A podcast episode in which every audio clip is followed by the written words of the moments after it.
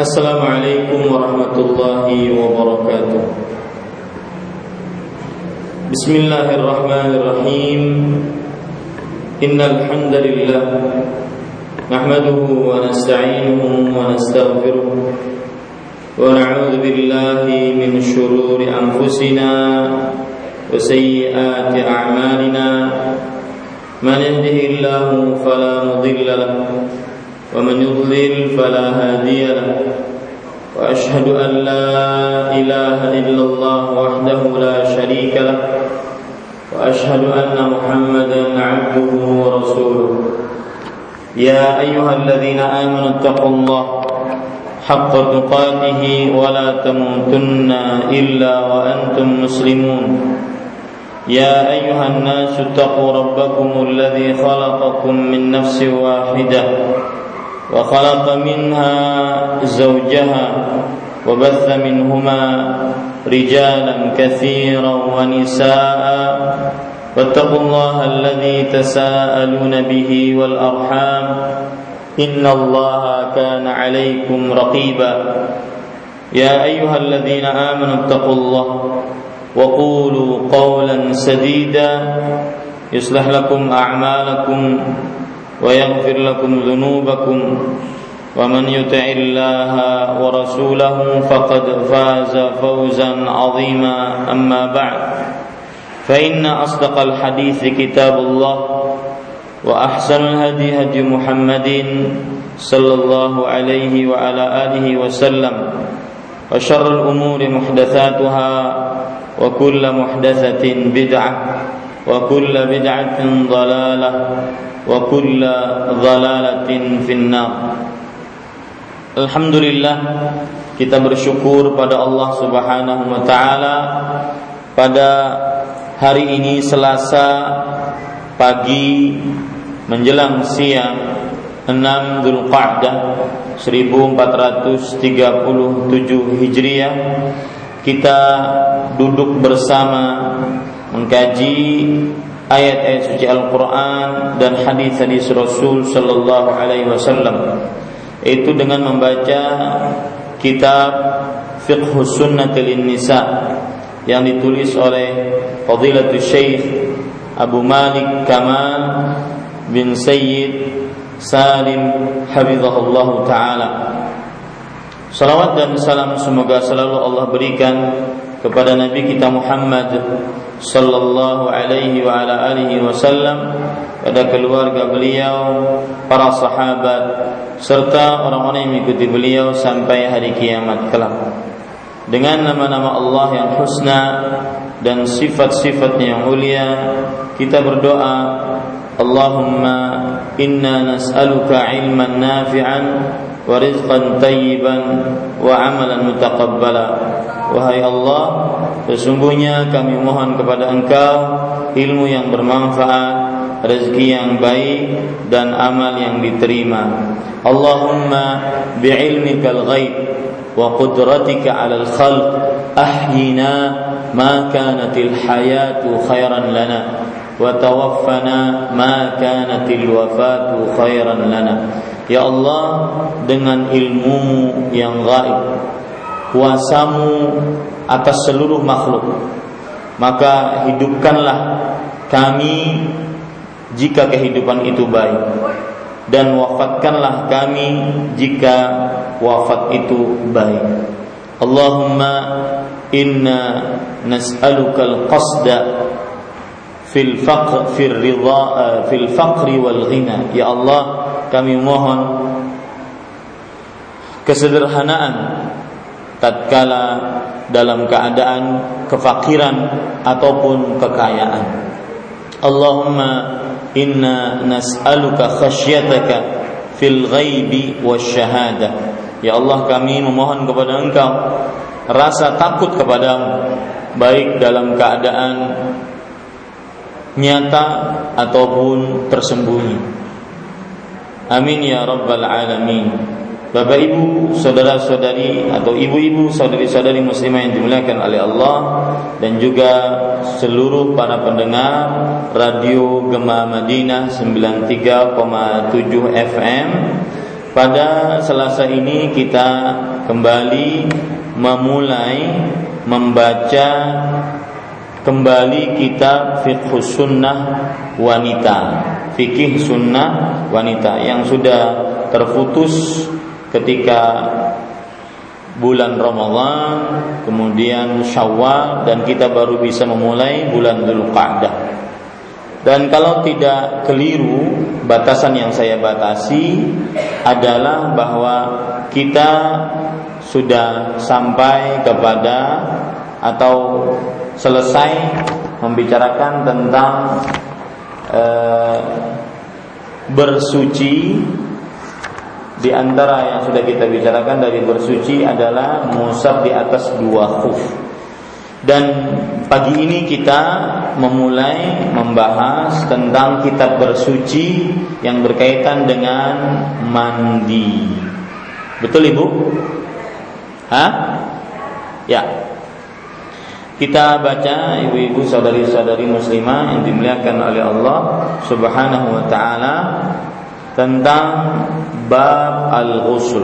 Penulis mengatakan al-ghuslu huwa ifadatul ma at-tuhuru ifadatul ma'i at-tuhuri ala jami'il badani ala wajhin makhsus yang artinya mandi atau disebut dengan al-ghusl adalah mengalirkan air yang suci ke seluruh tubuh dengan cara yang telah ditentukan. Ibu-ibu, saudari-saudari muslimah yang dimuliakan oleh Allah, itulah sebenarnya pengertian mandi.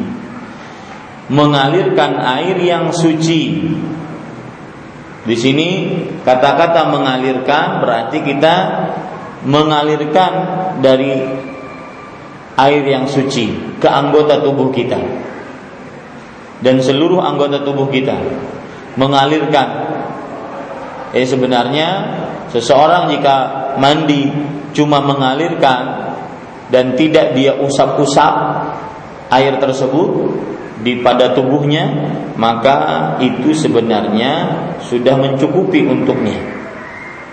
Kemudian di sini ada kata air yang suci. Air yang suci maksudnya adalah air yang tidak tercampur najis. Tapi airnya suci, tidak tercampur najis. Ya, airnya suci, tidak tercampur najis. Kemudian ke seluruh tubuh. Seluruh tubuh dari mulai ujung rambut sampai ujung kaki dengan cara yang telah ditentukan oleh syariat. Bapak Ibu, ibu-ibu, saudari-saudari muslimah dan juga seluruh para pendengar yang dirahmati oleh Allah Subhanahu wa taala, maksud dengan cara yang telah ditentukan oleh syariat, tidak semua cara kita bisa lakukan, tetapi ada cara-caranya. Di antaranya caranya nanti kita misalkan membasuh kemaluan dan sebelumnya membasuh kedua telapak tangan, kemudian berwudu sebagaimana sholat kita berwudu ingin mengerjakan sholat dan selanjutnya dari cara-cara yang telah ditentukan oleh syariat Islam. Itulah pengertian mandi, mengalirkan kalau seandainya di zaman sekarang mengalirkan cukup dengan shower Ustadz Kita nggak usah pegang, nggak usah remas-remas tubuh kita Cukupkah? Maka cukup Mengalirkan air yang suci. Air yang suci keluar darinya adalah air yang najis. Tidak boleh dan tidak sah digunakan air najis Untuk bersuci atau untuk mandi. Timbul pertanyaan di sini nantinya Apakah boleh mandi dengan air curian? Mandi junub. Dia mencuri air mandi junub dengan air curian tersebut. Maka jawabannya wallahu alam pendapat yang lebih kuat adalah bahwa boleh bagi dia ataupun bukan saya katakan boleh sah mandinya dengan air curian. Sah mandinya dengan air curian. Meskipun dia berdosa mencuri. Ya berdosa dia mencuri. Tetapi jika dia mengalirkan seluruh air tersebut maka sah mandinya. Meskipun ini khilaf di antara ulama, ada yang mengatakan tidak sah. Wallahu alam tetap sah karena mandi kaitannya dengan mengalirkan air. Baik, kemudian penulis mengatakan mujibatul ghusli lil mar'ah perkara-perkara yang menyebabkan seorang wanita wajib mandi. Lihat perhatikan, di sini ada berbagai macam perkara yang menyebabkan seseorang wajib mandi. Ya, menyebabkan seseorang wajib mandi. Yang pertama, eh, penulis mengatakan, "Wahiyal umurul lati law hadatsat laki ayyitu ukhtil muslimah wajaba 'alaikil ghuslu 'ala sifati syar'iyyah allati sanadhkuruha fima ba'du." Jika perkara-perkara berikut ini terjadi pada dirimu wahai saudari muslimah, maka engkau wajib mandi dengan tata cara yang telah ditentukan syariat yang akan dijelaskan kemudian. Apa sebab-sebabnya yang mewajibkan seseorang wajib mandi? Penulis mengatakan khurujul mani bi syahwatin fin naumi awil yaqdhati Keluarnya mani disertai syahwat baik ketika tidur maupun ketika terjaga bangun. Di sini lihat kata-kata keluarnya mani. Mani adalah cairan yang keluar dari kemaluan yang disertai dengan syahwat yang keluar dengan cara eh, mohon maaf muncrat kemudian disertai setelah keluarnya itu rasa letih dan lelah. Ini yang yang disebut dengan mani. Dan ini membedakan air-air yang keluar dari kemaluan lainnya, seperti air kencing, seperti air madhi, air waji. Ya. Air mani adalah air yang keluar dari kemaluan baik laki-laki ataupun perempuan, kemudian keluarnya dengan cara muncrat dan disertai dengan syahwat dan mengakibatkan lemah ataupun letih. Dan biasanya eh, mohon maaf berwarna dan ini disebutkan oleh para ahli fikih ya. Jadi bukan karena saya ingin merinci ya. Ini disebutkan oleh para ahli fikih. Biasanya berwarna kuning dan baunya sangat menyengat. Ini adalah mani. Keluarnya mani disertai syahwat. Kalau ada yang bertanya, kalau keluar mani tanpa syahwat, maka wallahu alam itu bukan mani. Itu adalah madhi. Madhi. Madhi adalah cairan yang keluar dari kemaluan karena seseorang terangsang pikirannya dan dia berwarna putih kental dan mengkilat. Ini disebut dengan madhi. Kalau keluarnya tanpa syahwat. Sedangkan keluar cairan yang disertai syahwat maka itu mani. Baik ketika tidur maupun ketika terjaga. Ketika tidur yaitu tatkala tidur dia bermimpi bermimpi kemudian keluarlah maninya atau ketika terjaga yaitu ketika bangun baik dengan cara dia berhubungan badan ataupun dia tidak berhubungan badan. Kok bisa tidak berhubungan badan keluar mani? Ya karena dia sudah naik syahwat, nafsu birahinya naik. Ini penyebab seseorang wajib mandi. Kemudian para ikhwan yang dirahmati oleh Allah, di sini terdapat pelajaran sedikit menyimpang dari tema bersuci kita. Terdapat pelajaran bahwasanya sesuatu yang tidak disadari oleh manusia, maka dia tidak berdosa atasnya.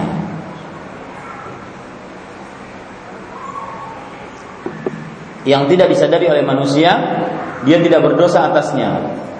Seperti keluarnya mani tatkala berpuasa dalam keadaan dia bermimpi. Maka ini bukan dari pilihannya. Maka sesuatu yang bukan pilihannya, maka dia tidak berdosa atasnya. Kemudian penulis mengatakan, "I'lami ukhta anna mannail mar'ati asfaru raqiqun wa qad يبيض لفضل قوتها وله خاصيتان يعرف بواحدة منهما. إحداهما أن رائحته كريهة من كرائحة مني الرجل والثاني التذاذها بخروجه وفتور شهوتها عقب خروجه. Ketahuilah wahai saudariku sifat mani perempuan adalah kekuning-kuningan lembut terkadang terlihat putih karena dorongan keluarnya yang begitu kuat Mani tersebut dapat dikenali dengan ciri A. Memiliki bau yang sama dengan bau mani laki-laki B. Saat keluar diikuti perasaan nikmat dan setelah keluar diikuti dengan perasaan lelah atau capek. Ibu-ibu saudari-saudari muslimah, kenapa Syekh begitu detil menjelaskan masalah mani ini? Salah satu sebabnya adalah karena Syekh ini beliau adalah disiplin pendidikannya adalah disiplin pendidikan ilmu. Kalau tidak salah beliau ini dokter.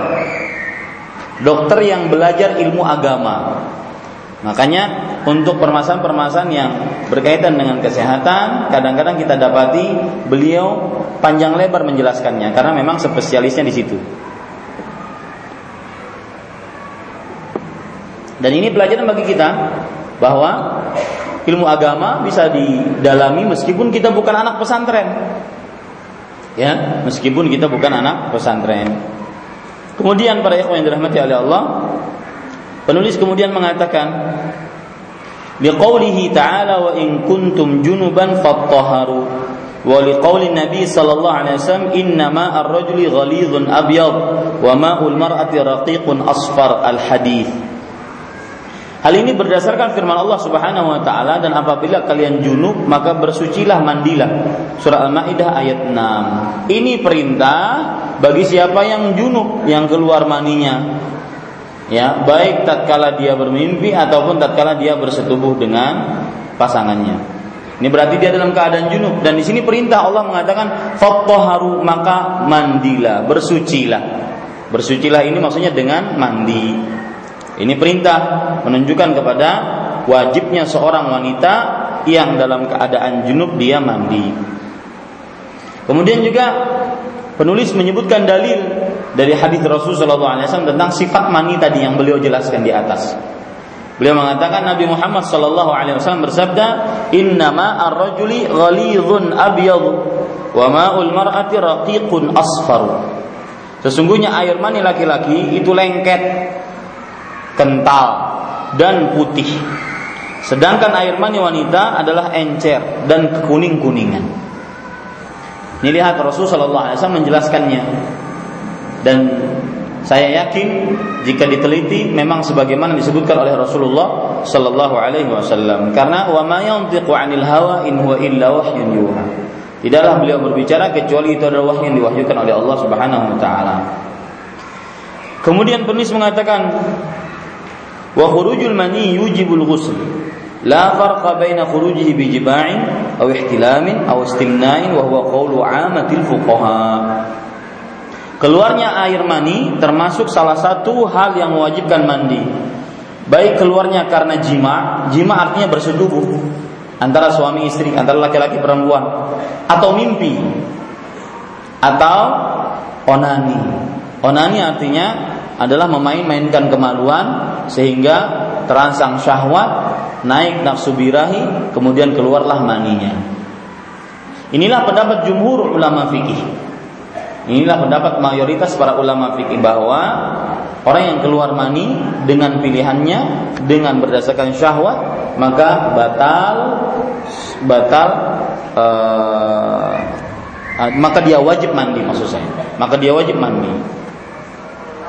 Liqaulihi sallallahu alaihi wasallam innamal ma'u minal ma' bima'na anna nuzul al-mani yalzamuhu al-ghuslu bil ma' Hal ini berdasarkan Rasul berdasarkan sabda Rasulullah Sallallahu Alaihi Wasallam. Beliau bersabda, sesungguhnya air itu dari air.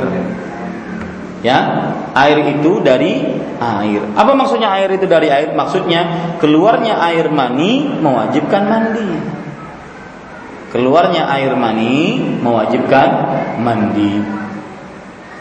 Air sesungguhnya air itu dari air. Apa maksud air yang pertama, Bu? Hah? Sesungguhnya air itu dari air. Silahkan ada pegang micnya Ada yang mau jawab Saya mau minum dulu Ah bu Sesungguhnya air itu dari air Air yang pertama maksudnya apa?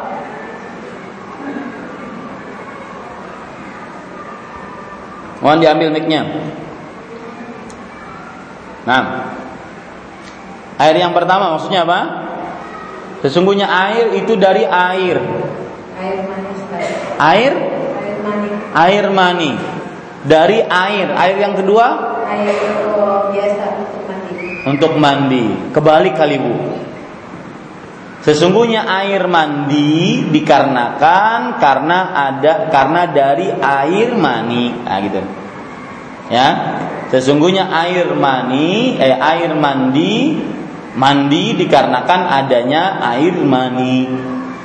Jadi hadis Rasul yang berbunyi innamal ma'u minal ma, sesungguhnya air itu dari air, maksudnya adalah air ada mandi. Kenapa? Karena ada mani. Air yang pertama air mandi, air yang kedua adalah air mani. Ini para ikhwan yang dirahmati oleh Allah Subhanahu wa taala. Kita lanjutkan sekarang. Penulis kemudian mengatakan wa an Ummi Salamah annaha qalat Ja'at Ummu Sulaim imra'atu Abi Talhata ila Rasulillah sallallahu alaihi wasallam radhiyallahu anha wa ardhaha faqalat ya Rasulullah inna Allah la yastahi min al-haq hal 'ala al-mar'ati min ghuslin idha hiya ihtalamat wa qala Rasulullah sallallahu alaihi wasallam na'am idha ra'at al-ma' dari Ummu Salamah radhiyallahu anha ia berkata, Ummu Sulaim istri Abu Talha radhiyallahu anha wa radhaha datang kepada Rasulullah sallallahu alaihi wasallam dan berkata, "Wahai Rasulullah, sesungguhnya Allah tidak malu dari kebenaran. Apakah perempuan juga wajib mandi jika bermimpi?" Rasulullah sallallahu alaihi wasallam menjawab, "Iya, jika ia melihat air mani ketika bangun." Para ikhwan yang dirahmati oleh Allah, kita ingin menjelaskan hadis ini dulu. Ya, kita ingin menjelaskan hadis ini. Perhatikan hadisnya dari Ummu Salamah. Ummu Salamah radhiyallahu anha wa ardhaha wa afzallah man sabbaha wa qalaha. Nama aslinya Ummu Salamah adalah siapa Bu? Hindun binti siapa? Abi Umayyah. Catat ya Bu. Hindun binti Abi Umayyah. Ini Ummu Salamah radhiyallahu anha wa radhaha. Dan beliau berasal dari kabilah Makhzumiyah. Dan beliau termasuk dari wanita-wanita yang berhijrah pertama ke negeri Habasyah. Dan beliau mempunyai nama eh, mempunyai eh, suami bernama Abu Salamah.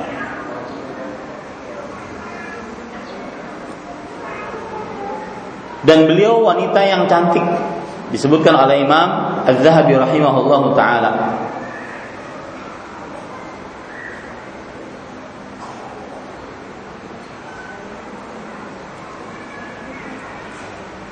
Nabi Muhammad SAW menikahi beliau pada tahun 4 Hijriyah. Wa kanat min ajmalin nisa wa ashrafihinna nasaban.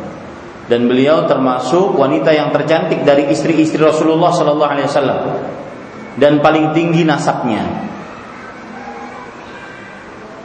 Dan paling terakhir meninggal dari istri-istri Rasulullah sallallahu alaihi wasallam.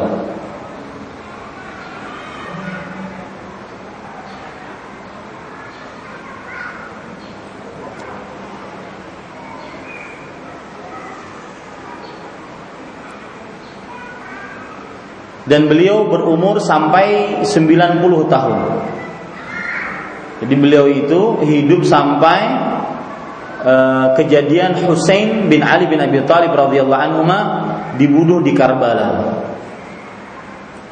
Dan beliau wafat pada tahun 59 Hijriah pada bulan Dzulqa'dah.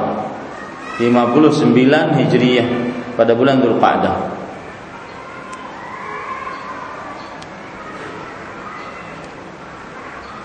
Dan Para ikhwan yang dirahmati oleh Allah Subhanahu wa taala, ketika meninggal suami beliau Abu Salamah, maka Nabi Muhammad sallallahu alaihi wasallam mendatangi Ummu Salamah. Lalu Rasulullah sallallahu alaihi wasallam memerintahkan untuk berdoa. Kemudian Ummu Salamah mengatakan, "Kaifa aqul?"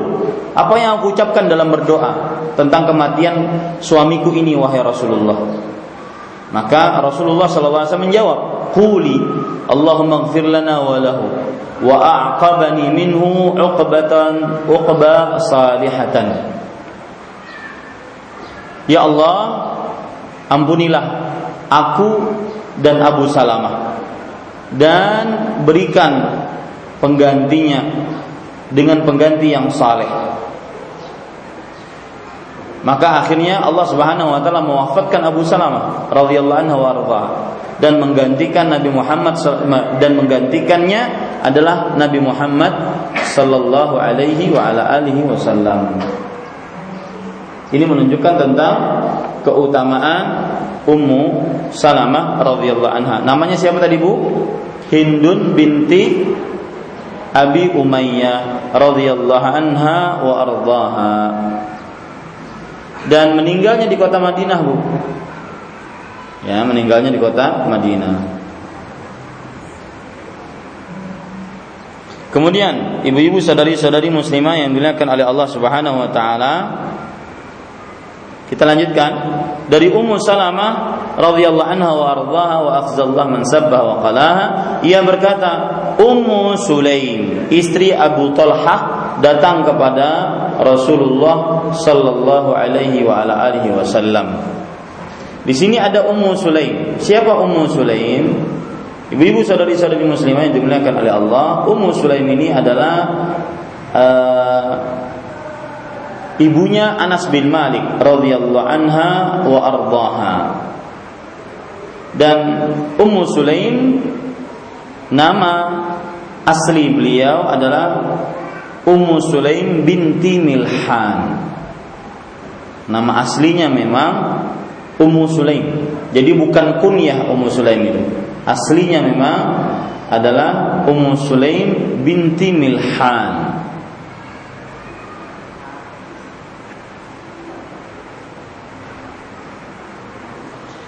Ada pendapat yang lain mengatakan Ummu Sulaim namanya adalah Rumaisa. Nama Ummu Sulaim Rumaisa. Ada pendapat yang lain mengatakan nama Ummu Sulaim adalah Sahlah. Sahlah. Ada pendapat yang lain Ummu Sulaim namanya adalah Anifah binti Milhan dan beliau ini dari kaum Ansar ya. Dan beliau adalah ibunya Anas bin Malik radhiyallahu anha wa ardhaha. Suami beliau yang pertama yaitu bapaknya Anas yaitu Malik bin Nadhr. Suami beliau yang pertama yaitu bapaknya Anas bin Malik yaitu Ma, uh, Malik bin Nadhr. Jadi Anas bin Malik bin Nadhr Kemudian beliau dinikahi oleh Abu Talhah Zaid ibn Sahal al-Ansari. Dinikahi oleh Abu Talhah Zaid bin uh, Sahal al-Ansari.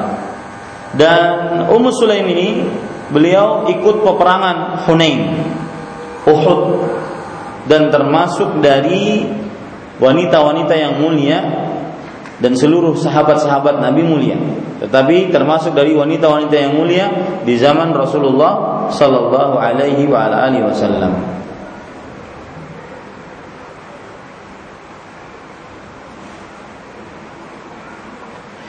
Ada cerita menarik tentang bagaimana perjuangan Ummu Sulaim berjihad. Anas bin Malik bercerita, "Anna Umma Sulaimin ittakhadat khanjaran yauma Hunain." Anas bin Malik bercerita bahwa Ummu Sulaim membawa khanjar. Khanjar itu adalah seperti tombak kecil pada peperangan Hunain. Faqala Abu Talha, Abu Talha sang suami mengatakan, "Wahai Rasulullah, hadhihi Sulaim ma'aha hadhihi Ummu Sulaim ma'a khanjar." Wahai Rasulullah, tuh lihat Ummu Sulaim membawa khanjar, tombak kecil. Maka Ummu Sulaim mengatakan, "Ya Rasulullah, indana minni musyrikun baqarat baqartu bihi batnahum." Wahai Rasulullah, aku bawa tombak kecil ini kalau ada yang mendekatiku dari seorang musyrik, aku akan belah perutnya. Nah, ini menunjukkan bahwa Ummu Sulaim termasuk wanita yang memberani ikut peperangan Uhud, eh, Hunain dan Uhud. Kemudian para ikhwan yang dirahmati oleh Allah Subhanahu wa taala dan terdapat cerita menarik juga tentang Ummu Sulaim yaitu kesabaran Ummu Sulaim tatkala anaknya Abu Talhah meninggal. Itu Talhah jadi suatu ketika Abu Talhah sang suami pergi ke masjid. Tatkala di masjid, maka anaknya Abu Talhah meninggal. Lalu Ummu Sulaim me memandikan anak tersebut, kemudian mengurus anak tersebut. Kemudian Ummu Sulaim mengatakan kepada orang-orang, "Jangan engkau berikan kabar kepada Abu Talhah." Abu Talhah pulang dari masjid, Lalu saat itu Ummu Sulaim menghidangkan makan malam. Lalu Abu Talha yang pada waktu hari itu berpuasa, beliau pun berbuka dan makan malam. Kemudian Ummu Sulaim berdandan sebagaimana layaknya seorang wanita ingin melayani suaminya. Akhirnya Ummu uh, Abu Talha pun setelah kenyang perut maka ingin melampiaskan syahwat kepada istrinya. Setelah melampiaskan syahwat kepada istrinya, maka di akhir malam setelah kenyang perut, kenyang syahwat, maka Ummu Sulaim mengatakan, "Ya Aba Talha, alam tara ila abi fulan ista'aru 'ariyah famana'uha wa talabat minhum fashaqqa 'alayhi." Qala, "Ma ansafu?" Qalat, "Fa inna ibnaka kana kana 'ariyatan min Allah faqabadahu."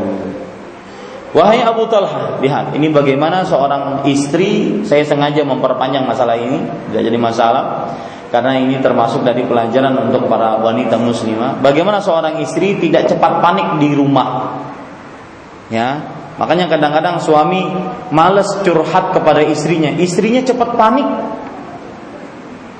Ya, misalkan sang suami mengatakan, "Wahai istriku, tadi saya dipindahkan tugas ke ruang sebelah. Hah? Kayak apa tuh kisahnya? Mbah bang gaji kayak apa? Kurang lah. Apa hubungannya? Cuma pindah ke ruang sebelah. Ya, ini para ikhwan yang dirahmati oleh Allah. Kadang-kadang seorang suami malas untuk bercerita kepada istrinya gara-gara sang istri tidak seperti Khadijah yang senantiasa sabar tatkala Rasulullah SAW menggigil kemudian beliau mengatakan zammiluni zammiluni selimuti aku aku merasa takut maka Rasul Shallallahu Alaihi Wasallam mengatakan kepada istrinya, ini akhafu ala nafsi. Aku takut terhadap diriku. Jangan-jangan yang datang itu bukan malaikat. Yang datang itu jangan-jangan iblis. Maka lihat Khadijah radhiyallahu anha warḍaha.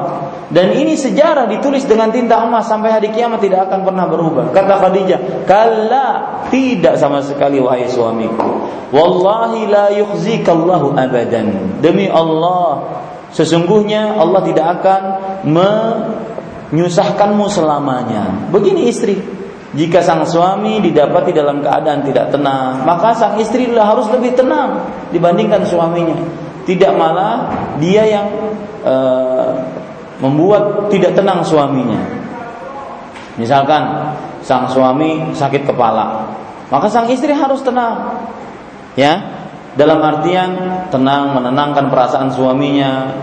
Mudah-mudahan itu sakit kepala biasa saja Jangan sebagian orang, sebagian istri kadang-kadang sang suami sakit kepala, ah pinanya stroke tuh pindah stroke pinanya.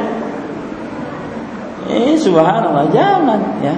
Langsung stroke beneran itu. Ini para ikhwan yang dirahmati oleh Allah Subhanahu wa Jadi harus tenang. Bagi lihat Ummu Sulaim meninggal anaknya, anak suaminya. Jadi kan Abu Tolha itu kan adalah seorang duda yang mempunyai anak. namanya Tolha. Jadi janda nikah dengan duda, begitu ceritanya. Janda beranak nikah dengan duda beranak. Nah Abu Tolha ini anak suaminya. Uh, uh, apa Tolha ini anak suaminya dari Abu Tolha. Uh, beliau urus, ya. Kemudian beliau berikan makan, beliau lampiaskan syahwat. Sudah senang semua, baru diberitahukan. Memberitahukannya pun pelan-pelan dengan cara yang baik. Yang baik. Beliau mengatakan, wahai Abu Talha, wahai suamiku, apa pendapat engkau? Apakah engkau tidak melihat kepada uh, Abu Fulan bahwa Abu Fulan itu meminjam sesuatu pinjaman kepada orang lain. Ternyata pinjaman tersebut tidak diberikan.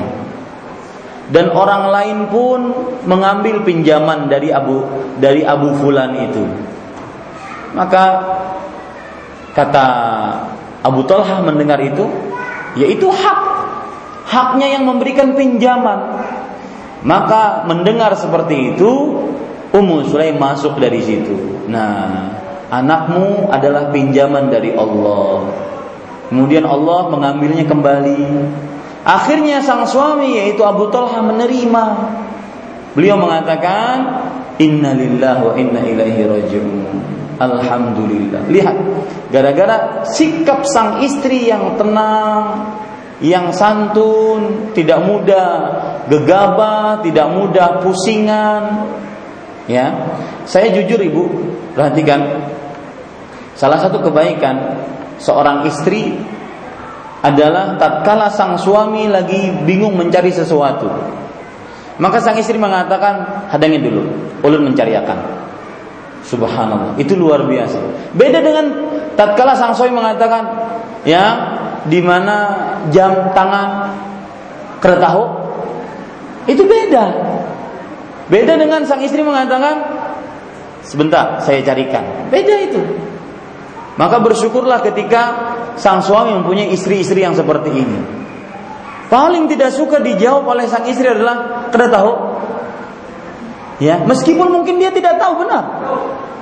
Tetapi fungsi sang istri melengkapi Kebiasaan sang suami mungkin dia lupa meletakkan sesuatu di mana dan semisalnya.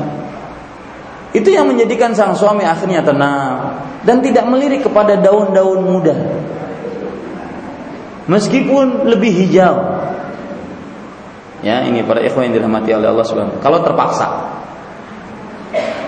Ini para ikhwan yang dirahmati oleh Allah Subhanahu wa taala.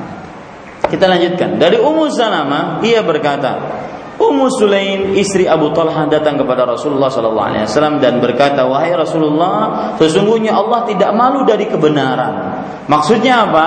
Yang akan saya tanyakan ini sebenarnya dimalui oleh seorang perempuan untuk menanyakannya. Tetapi beliau tidak malu karena ingin mendapatkan kebenaran. Dan di sinilah perkataan Aisyah radhiyallahu anha beliau mengatakan, "Ni'man nisa nisaul ansar." Lam yastahina an yatafaqqahna fid din. Artinya, sebaik-baik wanita adalah wanita kaum Ansar. Mereka tidak malu untuk belajar ilmu agama. Apakah perempuan juga wajib mandi jika bermimpi? Maksud bermimpi di sini adalah bermimpi junub, bukan hanya sekedar mimpi dikejar maling, enggak. Ya, tapi maksud mimpi di sini adalah mimpi junub. Kalau seandainya dia mimpi junub bersetubuh keluar mani, apakah wajib mandi? Maka Rasul Shallallahu Alaihi Wasallam menjawab iya. Jika ia melihat air mani ketika bangun. Jika ia melihat air mani ketika bangun. Maksudnya apa? Para ikhwan yang dirahmati oleh Allah Subhanahu Wa Taala.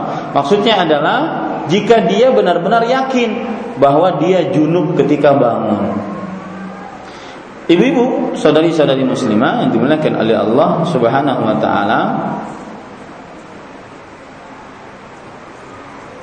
Sebagaimana yang sudah saya sebutkan tadi, Ummu Sulaim adalah anaknya e, ibunya Anas bin Malik radhiyallahu anhu ardhahu. Dan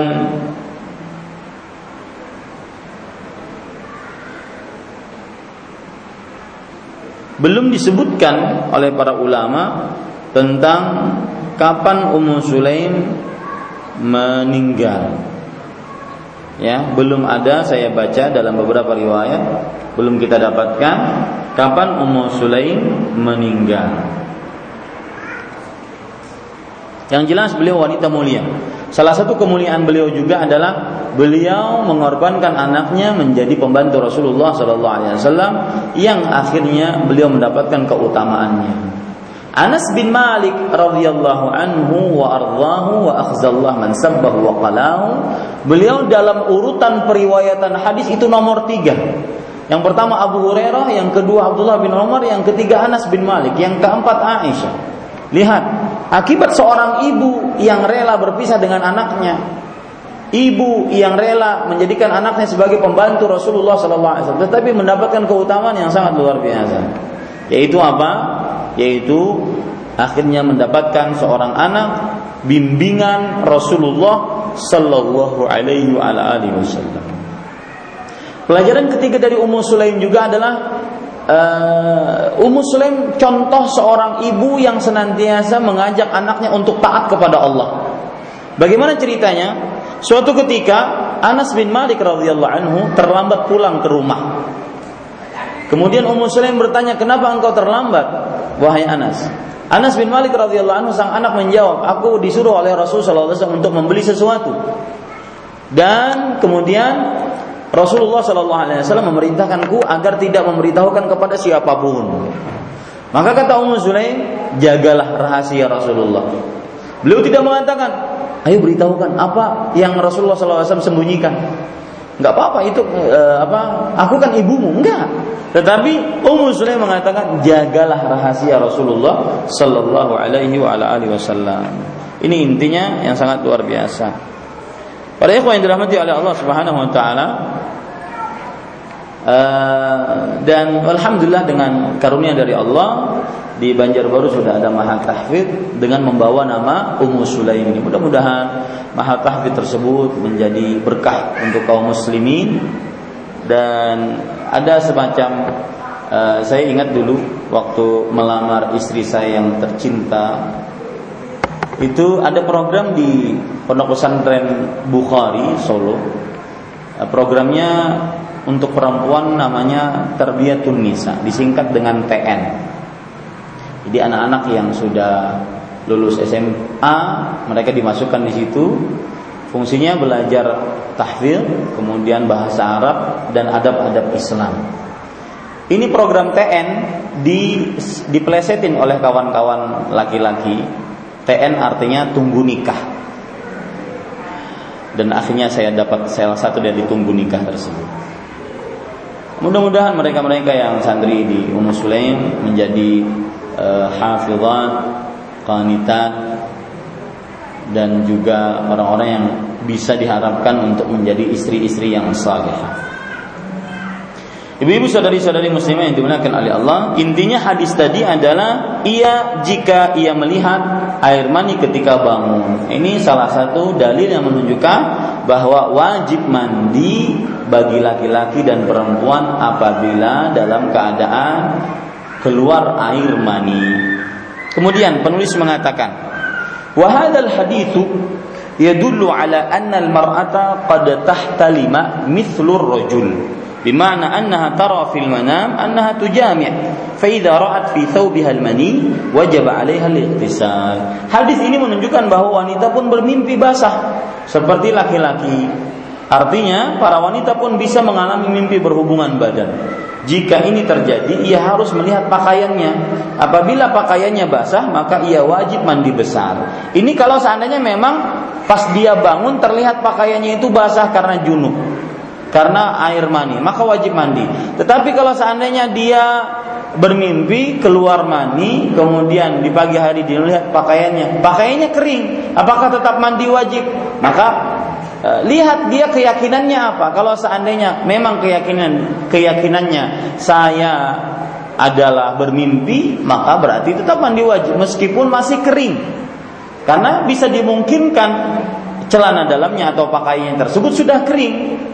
Ya, karena mungkin angin, karena mungkin uh, menyebab uh, apa? air maninya sudah lama keluar di awal malam, misalkan jam 10, jam 11 dia sudah bermimpi. Ya, intinya kalau seandainya dia merasakan bahwa tatkala tidur dia itu bermimpi berhubungan dan junub, maka pada saat itu dia mandi wajib. Wallahu a'lam. Kemudian selanjutnya tanbihat. Penulis mengatakan tanbihat.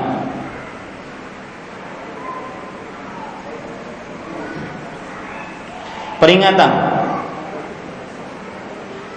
Idza kharaja al-mani'u min min al-mar'ati biduni syahwatin bal li maradin aw nahwi falaysa 'alayha ghuslun 'inda al-jumhur khilafan lisyafii wa ibn wa ibn hazm wa qaulul jumhur qaulan nabi sallallahu alaihi wasallam li ali radhi qaulun nabi sallallahu alaihi wasallam li ali radhiyallahu anhu idza fadhahta faghtasil idza ma faghtasil jika mani seorang wanita keluar tanpa syahwat mungkin karena sakit atau sejenisnya maka menurut jumhur ia tidak wajib mandi. Jadi ada wanita yang keluar mani tapi tanpa syahwat. Makanya penting sekali ibu-ibu saudari-saudari muslimah, pengertian mani itu adalah air yang keluar dari kemaluan disertai dengan syahwat. Atau karena syahwat dengan cara muncrat. Dan setelahnya keluar rasa lesah setelah keluar rasa uh, setelah keluar maka merasakan rasa lelah dan capek dan letih jadi penting perkara itu. Karena di sini lihat penulis mempermasalahkan masalah itu masalah syahwat. Jika air mani keluar tanpa syahwat mungkin karena sakit atau sejenisnya maka menurut jumhur ia tidak wajib mandi. Karena yang keluar bukan mani dengan syahwat. Bisa jadi yang keluar itu hanya sebatas wadi atau madi. Pendapat ini menyelisih pendapat Imam Ash-Syafi'i dan Ibnu Hazm rahimahumullah taala. Ini menunjukkan bahwa berarti terjadi perbedaan pendapat di antara para ulama. Kalau ada orang yang keluar mani tapi tanpa syahwat, maka jumhur mengatakan tidak wajib mandi. Kalau ada orang yang keluar mani dengan syahwat, maka wajib mandi. Pendapat jumhur ini dikuatkan oleh Nabi Muhammad sallallahu alaihi wasallam uh, oleh perkataan Rasulullah sallallahu alaihi wasallam kepada Ali bin Abi Thalib radhiyallahu anhu. Jika engkau mengeluarkan mani dengan semburan maka engkau wajib mandi. Idza fadhahat al-ma'a faghtasil. Jadi kalau ada semburan, ada uh, mohon maaf muncrat, maka itulah yang menyebabkan mandi. Karena di situ terdapat syahwatnya. Kalau seandainya tidak ada semburan, tidak ada syahwatnya, maka tidak wajib mandi. Dan ini pendapat yang kuat yang dimiliki oleh jumhur dan diselisih oleh Imam Asy-Syafi'i dan Imam Ibnu Hazm Ibnu Hazm rahimahumallahu taala. Kemudian penulis mengatakan ولا يكون بهذه الصفة إلا إذا خرج بشهوة كما قال تعالى خلق من ماء دافق Mani hanya akan keluar dengan semburan jika disertai dengan syahwat. Sebagaimana Allah berfirman, ia diciptakan dari air mani yang memancar. Jadi jika memancar, jika muncrat, jika semburan, maka baru itu e, man, keluarnya air mani yang mewajibkan mandi menurut jumhur. B atau nomor dua Idza ra'at fi manamiha annaha tujami' thumma asbahat wa lam tajid maniyan fa fala ghusla 'alaiha Jika seseorang wanita mimpi sedang berhubungan badan Kemudian ketika bangun pakaiannya tidak basah Maka ia tidak wajib mandi. Jadi ukurannya ibu-ibu saudari-saudari Mimpi berhubungan badan dan basah Nah, yang saya ceritakan barusan tadi, e, kalau dia mimpi merasa berhubungan badan, kemudian kok dia ketika bangun melihat celana dalam atau pakaiannya kok tidak basah, tetapi ada bekas, maka itu berarti tetap junub. Ya, memang ukurannya adalah mimpi berhubungan badan dan basah. Tapi kadang-kadang yang kering, Nah, ini tetap dikatakan junub. Yang dimaksud oleh Syekh di sini yang kedua adalah jika seorang wanita mimpi sedang berhubungan badan, kemudian ketika bangun pakainya tidak basah. Artinya pakainya tidak ada bekas sama sekali nggak basah, maka tidak wajib mandi karena yang dijadikan standar adalah keluarnya mani atau tidak. Itu dia ibu. Ya, keluarnya mani atau atau tidak. Wallahu a'lam. Yang ketiga sekarang atau jim Idan tabahat minan naum fawajadat balal al ba fawajadat balal al mani wa lam tadhkur anna ihtamalat wajaba 'alaiha al ghusl. Nah, ini kebalikannya. Jika seorang wanita terbangun dan mendapati pakaiannya basah oleh mani, ya, dan ia teringat bahwa ia telah bermimpi. Pakaiannya basah oleh mani, bukan pakaiannya basah karena ngompol, Bu ya. Tetapi ia ter, ia tidak ingat bahwa ia telah bermimpi, maka ia tetap wajib mandi. Nah, ini keadaan ketiga. Bangun basah, mendapati basah di pakaiannya. Tetapi dia tidak ingat saya tadi mandi jun, eh, apa, bermimpi atau tidak ya. Ya, kalau bermimpi kok nggak ada rasa-rasanya. Rasanya cuma ada basahnya aja. Maka yang seperti ini tetap wajib mandi. Karena yang menjadi ukuran apanya, Bu? Adanya mani atau tidak? Ya adanya keluar mani atau tidak?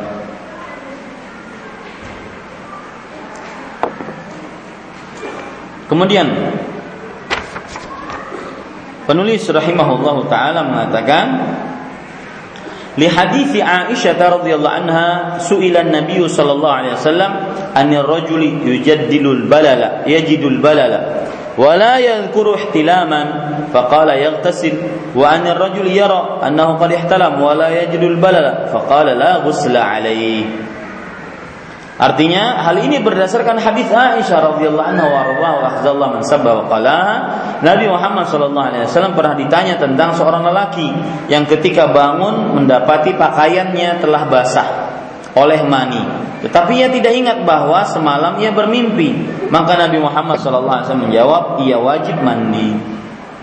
Kemudian beliau ditanya tentang seorang lelaki yang bermimpi, tapi keesokan harinya pakaiannya tidak basah. Maka beliau menjawab, ia tidak wajib mandi. Ya, sekali lagi kalau seandainya bermimpi saja tidak keluar mani tidak wajib mandi. Beda dengan keluar mani tapi tidak ingat dia bermimpi atau tidak tetap wajib mandi. Wallahu alam. Kemudian yang selanjutnya yaitu penulis mengatakan idza ra'at fi thawbiha al-mani wa lam ta'lam waqta husulih wa kanat qad sallai qad sallat fayalzamuha i'adatu salah min akhir naumatin laha. Nah, ini penting, Bu. Jika seorang wanita ini sebenarnya yang keempat, Bu, tidak ada nomornya. Kasih nomor di situ. Ini yang keempat. Ya, peringatan yang keempat. Jika seorang wanita mengetahui ada bekas mani di pakaiannya setelah melaksanakan sholat, maka wajib mengulang sholatnya. Ya, setelah melaksanakan sholat, maka wajib mengulang sholatnya. Kenapa? Karena berarti dia sholat tidak dalam keadaan suci. Ini nggak bisa ditawar-tawar.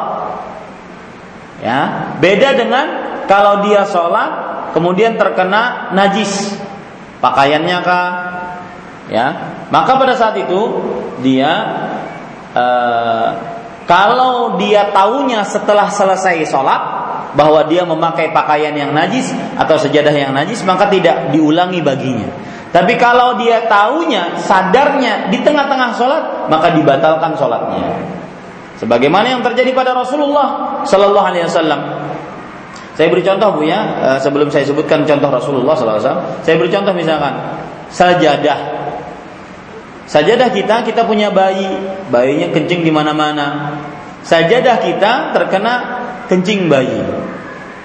Kemudian kita sholat di atasnya. Lupa bahwa itu sejarah sudah terkena kencing bayi. Dan ingatnya setelah selesai sholat. Maka pada saat itu tidak wajib diulang sholatnya. Beda dengan seorang yang me, mengingatnya di tengah-tengah sholat. Rakaat pertama baru ingat, uh ini semalam terkena kencing.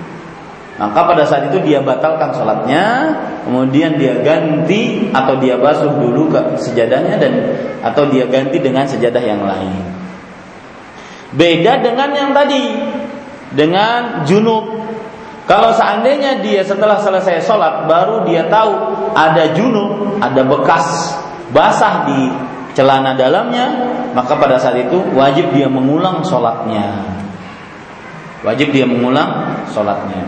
Tapi hati-hati ibu-ibu, saudari-saudari muslimah dari perasaan was-was. Perasaan merasa ada sesuatu di celana dalamnya atau ada keluar sesuatu dari kemaluannya ini ini dijauhi dan sering-sering meminta perlindungan dengan Allah Subhanahu wa taala. Kemudian yang kedua, peringatan yang kedua, iltiqaul khitanain aljima wa illam yahsul inzal. Eh, bukan peringatan yang kedua ini. Ini berarti perkara yang kedua yang menyebabkan seorang wanita wajib mandi. Bertemunya dua khitan, yaitu dalam tanda kurung jima, meskipun tidak keluar mani. Ibu-ibu, saudari-saudari muslimah sedikit menyinggung tentang khitan karena disebutkan masalah khitan di sini. Uh, apa beda antara khitan perempuan dengan khitan laki-laki. Ya.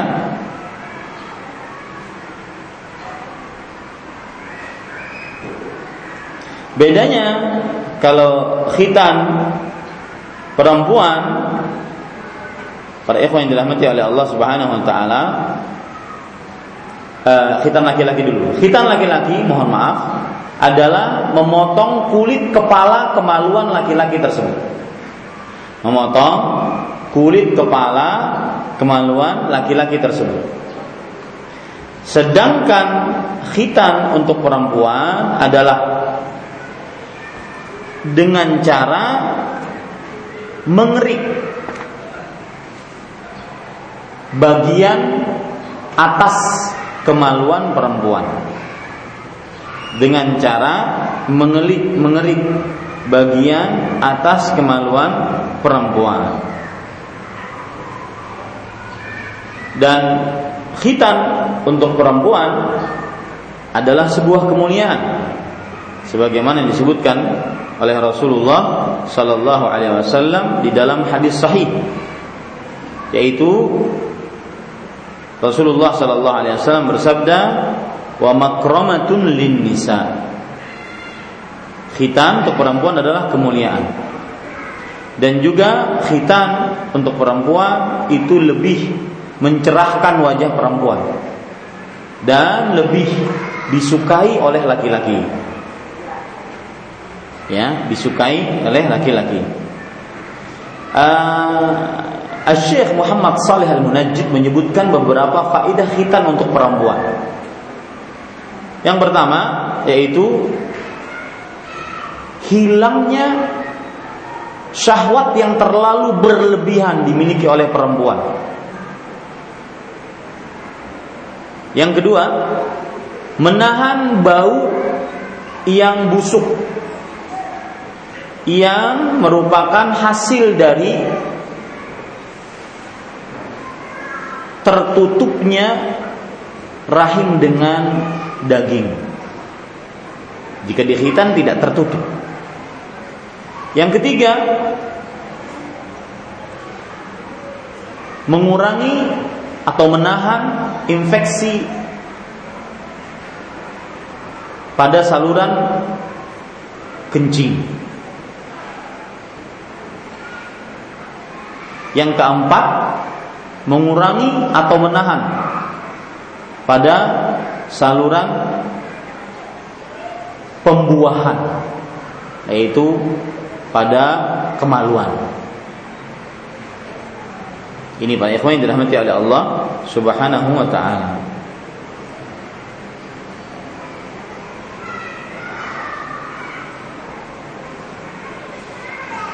Bertemunya dua khitan. Khitan yang dimaksud di sini adalah dua kemaluan yang sudah berkhitan.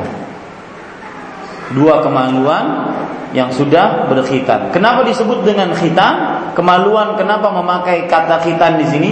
Karena kebiasaan dan mayoritas kemaluan bagi seorang muslim dan muslimah adalah dikhitan. Kalau begitu Ustadz, kalau ada seorang yang baru masuk Islam belum berkhitan, dua-duanya suami istri masuk Islam, dua-duanya belum berkhitan. Kalau mereka bertemu kemaluannya, apakah wajib juga untuk uh, mandi mandi junub? Maka kita katakan iya, karena penggunaan kata khitan di dalam uh, kamus berjima karena kebiasaan dan kebanyakan kemaluan muslim dan muslimah adalah dikhitan. Makanya memakai kata khitan. Penulis mengatakan di hadis Abi Hurairah radhiyallahu an, anin Nabi sallallahu alaihi wasallam qala, "Idza jalasa baina syu'abiha al-arba'i thumma jahadaha faqad wajaba al-ghusl." Berdasarkan hadis dari Abu Hurairah, ibu-ibu, saudari-saudari muslimah, Abu Hurairah radhiyallahu an beliau adalah aktsarus sahabati riwayatan bil hadis. Sahabat yang paling banyak meriwayatkan hadis Rasul sallallahu alaihi wasallam. Padahal beliau masuk Islamnya terlambat. Beliau bersama Rasulullah SAW sebagai seorang Muslim menjadi umat Nabi Muhammad SAW ketika Nabi Muhammad SAW masih hidup hanya selama tiga tahun bersama Rasulullah SAW otomatis 10, 9, kemudian 8. Abad ke-7 Hijriah beliau masuk Islam. Ya, abad ke-7 Hijriah atau tahun ke-7 Hijriah bukan abad. Tahun ke-7 Hijriah beliau masuk Islam. Lalu timbul pertanyaan, kenapa Abu Hurairah adalah sahabat yang paling banyak meriwayatkan hadis? Ke mana saja hadis-hadis yang didapatkan oleh orang-orang yang pertama-tama masuk Islam seperti Yasir, Ammar, Abu Bakar, kemudian eh, Abdullah bin Mas'ud. Ke mana saja hadis-hadisnya? Kok tidak sebanyak Abu Hurairah radhiyallahu anhu? Maka ada beberapa sebab. Sebab yang pertama yaitu doa Rasulullah Shallallahu alaihi wasallam. Sebab yang kedua doa, doa Rasulullah Sallallahu Alaihi Wasallam. Sebab yang kedua adalah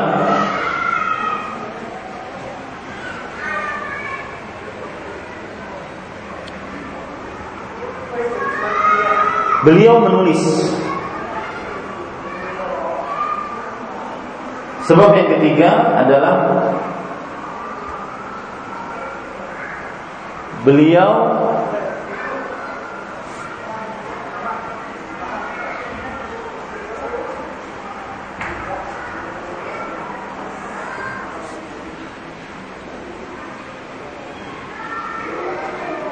hafalannya memang kuat.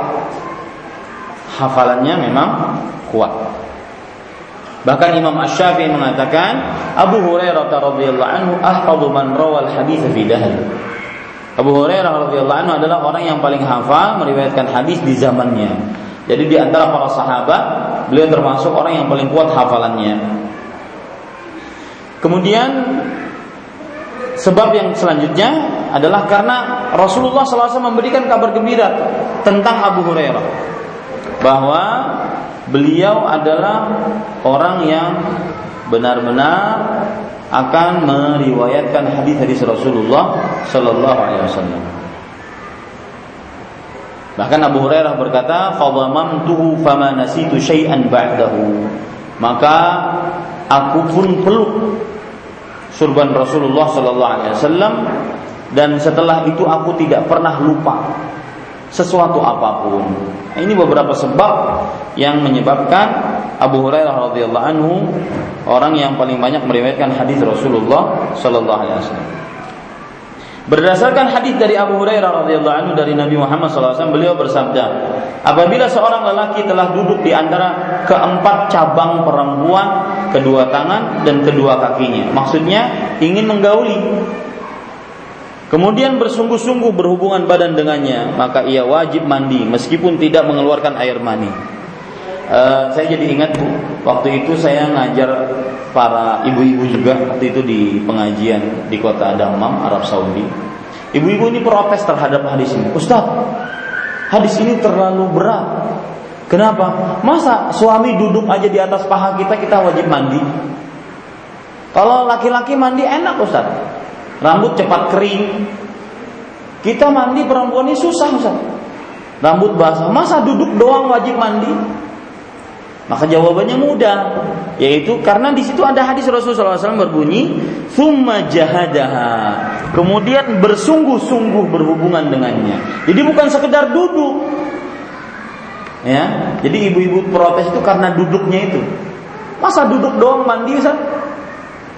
Tetapi yang dimaksud adalah bersungguh-sungguh. Artinya memasukkan kemaluan dengan kemaluan, kemudian dengan sungguh-sungguh. Ya maka ia wajib mandi meskipun tidak mengeluarkan mani. Ya di sini menunjukkan bahwa yang penting bertemunya dua kemaluan. Meskipun tidak keluar mani bertemu dua kemaluan.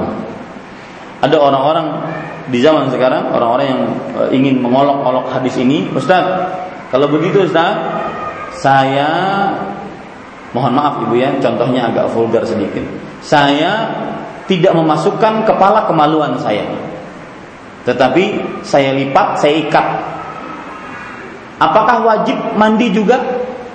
Karena Rasul SAW mengatakan, "Idzal taqal khitanan faqad wajibal ghusl." Jika bertemu dua kemaluan, maka wajib mandi.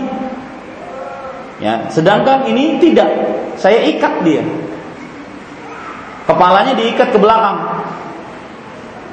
Tapi saya masukin juga, wajib mandi nggak? Maka jawabannya kan di situ Rasul SAW bersabda, "Idal takal khitanan." Jika bertemu dua khitan, selama bertemu, maka meskipun tidak keluar mani, maka tetap wajib mandi. Wallahu a'lam. Kemudian penulis mengatakan, wa an Aisyah radhiyallahu anha qalat anna rajulan sa'ala Rasulullah sallallahu alaihi wasallam anir rajuli yujami'u ahlahu thumma yaksal hal alaihima ghuslun? Wa an Aisyah wa Aisyah jalisatun. Wa qala Rasulullah sallallahu alaihi wasallam inni la af'alu dhalika ana wa hadhihi thumma naghtasil. Dari Aisyah radhiyallahu anha ia menceritakan bahwa seorang lelaki bertanya kepada Rasulullah sallallahu alaihi wasallam Aisyah radhiyallahu anha istri Nabi. Aisyah radhiyallahu anha wa ardhaha wa akhzallah man sabbaha wa qalaha. Istri Rasulullah sallallahu alaihi wasallam di dunia wal akhirah. Ada pelajaran menarik, Bu. Kenapa istri-istri Nabi tidak menikah dengan selain Nabi sepeninggal Nabi Muhammad sallallahu alaihi wasallam?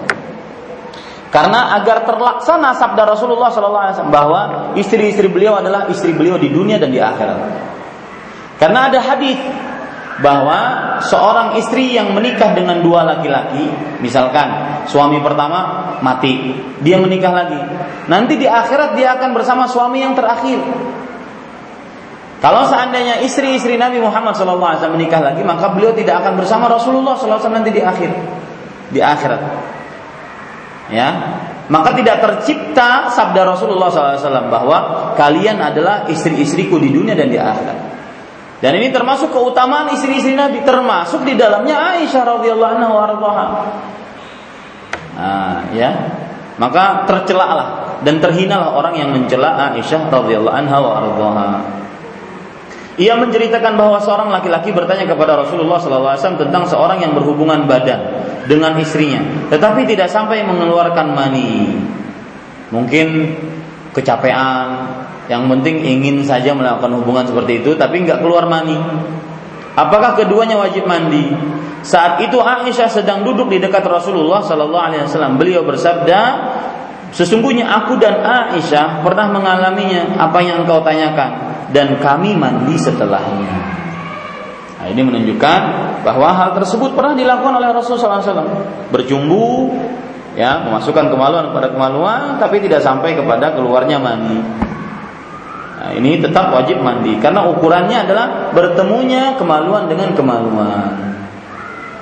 Kata-kata bertemu dipermasalahkan lagi orang-orang yang yang mendahulukan akalnya. Ustaz, kalau bertemu doang ya, ketemu saya hello gitu. Bertemu nggak masuk gimana Ustaz? Maka jawabannya ya, jangan dipersulit. Agama itu jangan dipersulit. Jika memang bertemu berarti wajib mandi. Ya wallahu a'lam.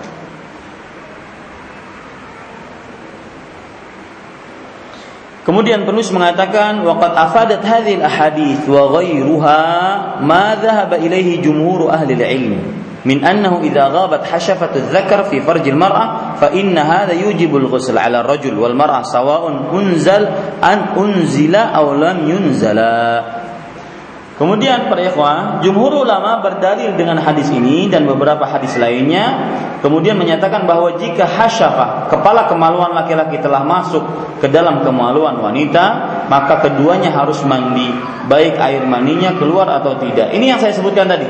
Orang-orang yang mendewakan akalnya dari kaum liberalis, mereka mengatakan bahwa kalau itu ukurannya, maka saya saya ikat kepala kemaluannya ke dalam ya akhirnya kan tidak masuk kepala kemaluannya. Yang masuk cuma mohon maaf batangnya saja. Apakah ini wajib mandi? Maka kita katakan lihat hadis Rasul idal takal khitanan jika bertemu dua khitan. Adapun maksud para ahli fikih bahwa hasyafah kepala kemaluan masuk ke dalam kemaluan perempuan itu secara wajarnya ya begitu. Kalau anda otak-otak yang tidak wajar seperti itu. Nah, kita katakan kepada orang-orang yang Eh, mengolok-olok agama. Wa qala Nawawi fi syarh Muslim dan ini nanti masalah yang saya sebutkan tadi nanti berpengaruh kepada mereka itu sebenarnya ingin mengolok-olok syariat Islam dari sisi mana? Yaitu zina misalkan. Zina. Ya orang berzina maka dia wajib diranjam. Jadi pembicaraan ini saya dapati dan saya amati beberapa waktu yang lalu tatkala di media sosial, di sosial media, ya tatkala ada sebagian kelompok yang ingin menyuarakan Indonesia harus melaksanakan syariat Islam. Kelompok yang lain dari kaum muslimin juga menyatakan dirinya Islam, menyatakan bahwa tidak kita ini negara e, demokrasi, negara nasional, kita tidak perlu untuk melaksanakan syariat Islam. Ya. Maka sampai kepada permasalahan zina. Ya. Zina. Zina itu uh, dirajam ketika masuk kemaluan kepada kemaluan. Dan yang melihat empat orang saksinya masuk dia melihat ember masuk ke dalam sumur. Empat saksi tersebut. Nah dilecehkan oleh orang-orang yang mendahulukan akal rasio logika mereka mengatakan bagaimana kalau yang masuk itu bukan kepalanya? Nah itu dia. Sampai segitu. Mereka mengolok-olok agama. Sedangkan orang muslim adalah apabila dikatakan uh, sami'na? Maka mereka hanya mengatakan ata'na.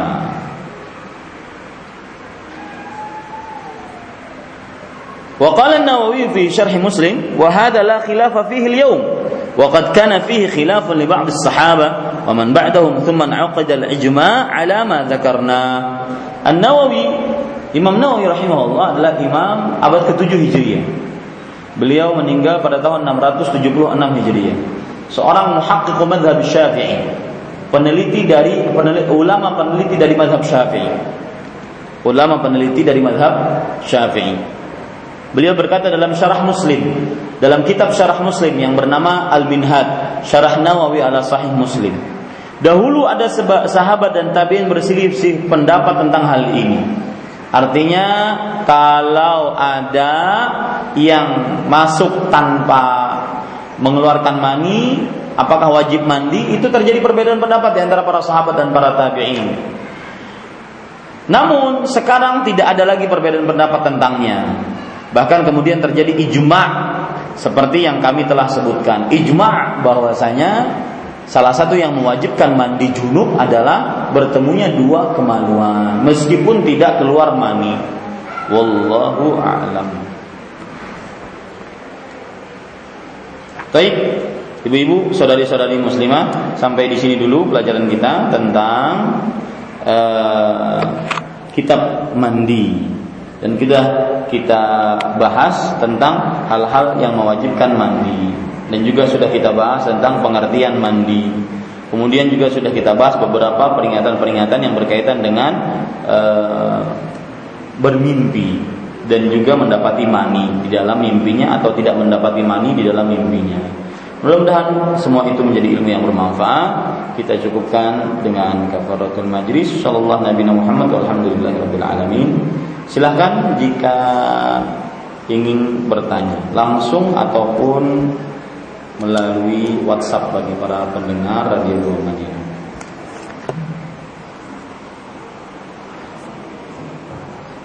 Silakan Bu, yang langsung silakan. Waalaikumsalam warahmatullahi. Nah. Misalnya kita mau bikin SIM uh, kan kalau bisnis itu harus uh, melalui prosedur Ustaz harus tes dan lain-lain uh, panjang kemudian ada orang yang menawarkan uh, petugas itu juga mengatakan terima beres saja tapi dengan harga yang dua kali lipat Ustaz. Jadi tidak perlu menjalani praktek apa ujian nah itu apakah Oh, ini itu termasuk uh, suap atau sombong Ini SIM ya bu? Iya. Oh ya. Saya kira membangun masjid. Ya, itu pertanyaannya bu? Iya. Ya. Assalamualaikum Waalaikumsalam warahmatullahi wabarakatuh. Jazakillahu khairan atas pertanyaannya. Maka jawabannya lihat peraturan yang ada.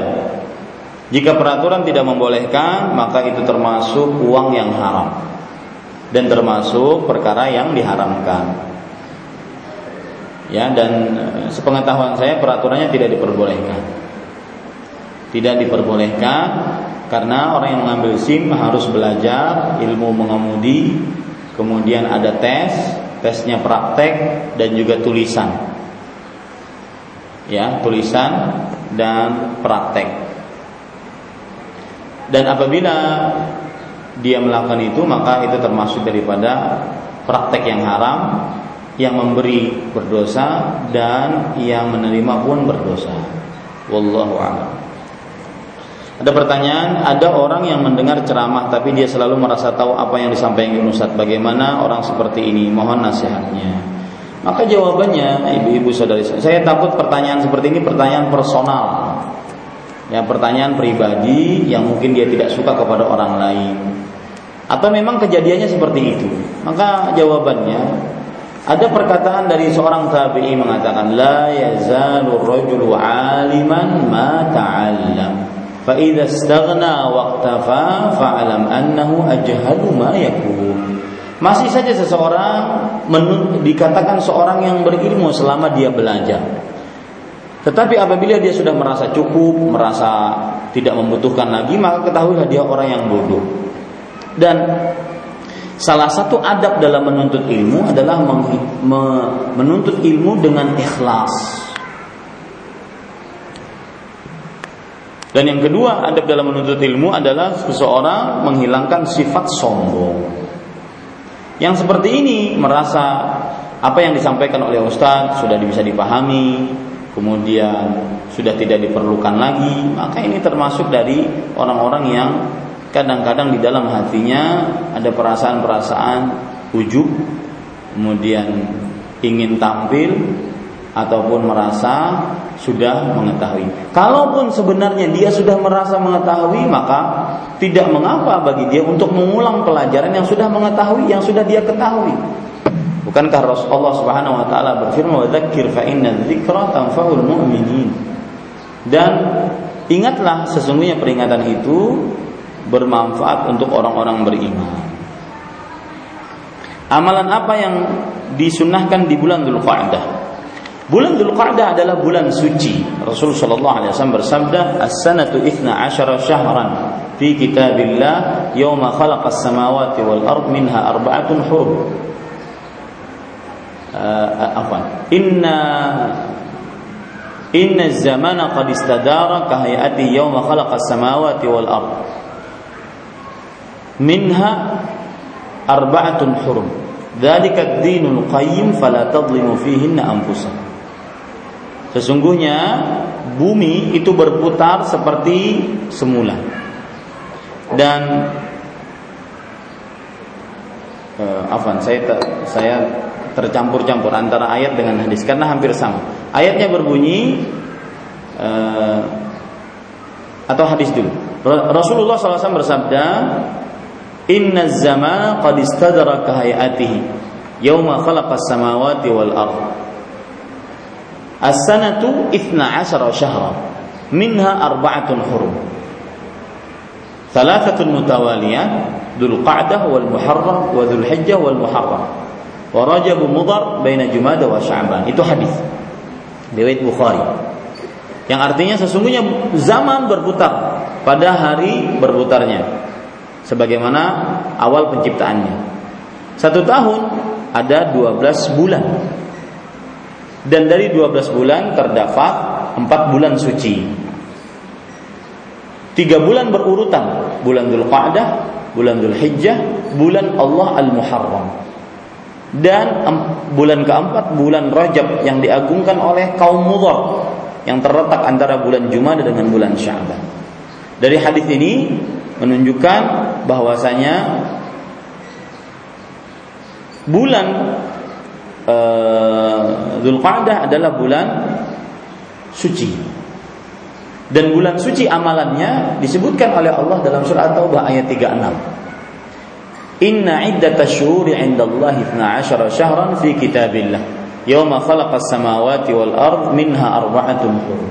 Dzalika ad-dinul qayyim fala fihinna anfusakum. At-Taubah ayat 36. Sesungguhnya jumlah bilangan bulan di sisi Allah terdapat 12 bulan yang tertulis di dalam kitabullah yaitu Lauhul Mahfuz. Pada hari Allah menciptakan langit dan bumi. Di antara 12 bulan tersebut terdapat 4 bulan suci. Fala tadlimu fihinna anfusakum, maka janganlah kalian mendolimi diri kalian sendiri di dalam bulan-bulan suci tersebut. Ini amalannya, Bu. Jangan kalian membalimi diri kalian sendiri di dalam bulan-bulan tersebut. Secara umum, amalan bulan Dzulqa'dah adalah tidak boleh berbuat zalim. Meskipun di bulan-bulan lain tidak diperbolehkan berbuat zalim, tetapi di bulan Dzulqa'dah lebih lagi. Wallahu a'lam.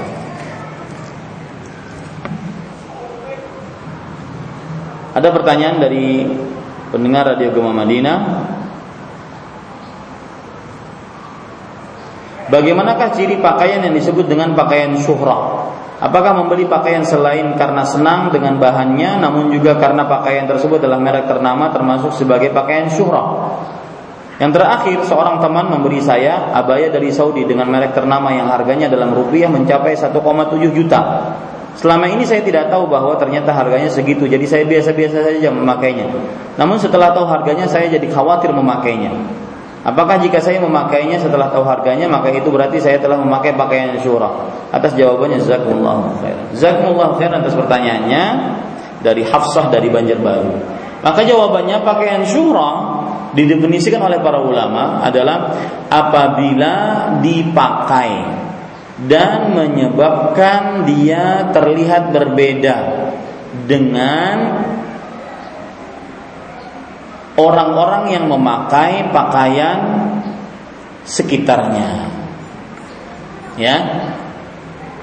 Pakaian syuhrah adalah pakaian yang apabila dipakai melihat dia e, terlihat berbeda. Baik pakaian itu terlalu warnanya terlalu mencolok ataupun bahannya terlalu mengkilat ataupun modelnya terlalu me mencolok. Nah, ini para ikhwan yang dirahmati oleh Allah Subhanahu wa taala. Coba perhatikan perkataan para ulama tentang pakaian syuhrah. Disebutkan oleh Ibnul Athir rahimahullah. Pakaian syuhrah dalam kitab beliau Jami'ul Usul.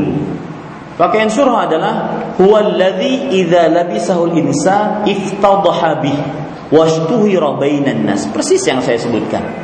Pakaian yang jika dipakai oleh seseorang dia tersohor di tengah manusia. Masyhur di tengah manusia. Kemudian Syekhul Islam Ibnu Taimiyah rahimahullahu taala menyebutkan tentang pakaian syuhrah. Beliau mengatakan huwal mutaraffi' al-kharij anil 'adah wal mutakhaffid al kharij anil adah. Pakaian syuhrah adalah pakaian yang terlalu mewah yang keluar dari kebiasaan atau pakaian yang terlalu rendah yang keluar dari kebiasaan. Fa inna salaf kanu yakrahuna syuhratain. al-mutaraffi wal mutarabbis eh, wal muta, wal mutakhaffil. Sesungguhnya para ulama salaf membenci dua sifat syuhrah, terlalu mewah yang tinggi ataupun terlalu rendah yang sangat rendah. Imam Ibnu Utsaimin mengatakan, pakaian syuhrah adalah laisa lahu kaifiyatun muayyanah atau sifatun muayyanah Pakaian syuhrah tidak ada uh, sifat-sifat tertentu ataupun jenis-jenis tertentu, nggak ada. Wa inna ma yuradu bi thawbi syuhrah ma yashtahiru bihi al-insan aw yusharu ilaihi bisababih wa yakunu mutahaddatsun nas fil majalis. Adapun yang dimaksud dengan pakaian syuhrah adalah pakaian yang dikenal oleh manusia dan orang-orang menunjuk pakaian itu dan menjadi pembicaraan pakaian tersebut di majlis-majlis manusia. Fulanun labisa kada, si fulan memakai pakaian seperti ini. Fulanun labisa kada wa bina'an ala dhalik qad yakunu thawbul wahid syuhratan fi haqqi insan wa laysa syuhratan fi haqqi al-akhar. Nah, ini penting kata beliau. Berdasarkan hal ini, kadang-kadang ada satu jenis pakaian Si fulan memakainya menjadi syuhrah. Si fulan memakainya tidak menjadi syuhrah. Lihat. Jadi hukumnya tidak satu, Bu. Dan inilah fikih. Ini para ulama seperti ini. Hukumnya tidak satu. Falibasu syuhra idzan huwa ma yakunu kharijan an 'adatin nas. Pakaian syuhrah maksudnya adalah yang keluar dari kebiasaan manusia bihaitsu yashtahiru labisuhu wa tarik wa talawuquhu al-alsun wa innama jaa an-nahyu an libasu syuhra li alla yakuna dhalika sababan li ghibatin nas wa ithmun nas bi ghibatihi lihat ini penting. Uh, pakaian syuhrah berarti adalah pakaian yang keluar dari kebiasaan manusia yaitu apabila si memakainya menjadi masyhur di tengah manusia dan akhirnya orang-orang membicarakannya Kenapa pakaian syuhrah terlarang kata beliau? Agar tidak menjadi sebab ribah. Agar orang-orang tidak berdosa dengan menggibahnya. Nah, ini ibu-ibu saudari-saudari muslimah yang dimuliakan oleh Allah Subhanahu wa taala. Jadi itu ukurannya, Bu. Ya, misalkan pakainya kuning beratan. Ya. Sampai khimarnya kuning, ikat eh, rambutnya kuning, kemudian jilbabnya kuning, kemudian koteknya kuning. Kemudian uh, apalagi kalau dia keluar mungkin berdandan dia pakai lipstik kuning tali sepatu kuning. Ulun kada pernah melihat lagi lipstik kuning. Pokoknya dia akhirnya dijadikan pembicaraan oleh manusia. Jadi bu bukan berdasar harga di situ. Tapi kalau dengan harga itu akhirnya pakainya syurah di tengah manusia. Dibicarakan oleh orang. Ya orang menggibah dia maka ini syuhrah Ya, ini syuhr. Atau misalkan, mohon maaf, uh, seorang fulana derajat ekonominya rendah, tapi pakaiannya mencorong, mencorong pakaiannya. Seperti orang kaya, akhirnya jadi pembicaraan. Sedangkan orang yang kaya pakaiannya ya serabutan seada-adanya, rabit pulang.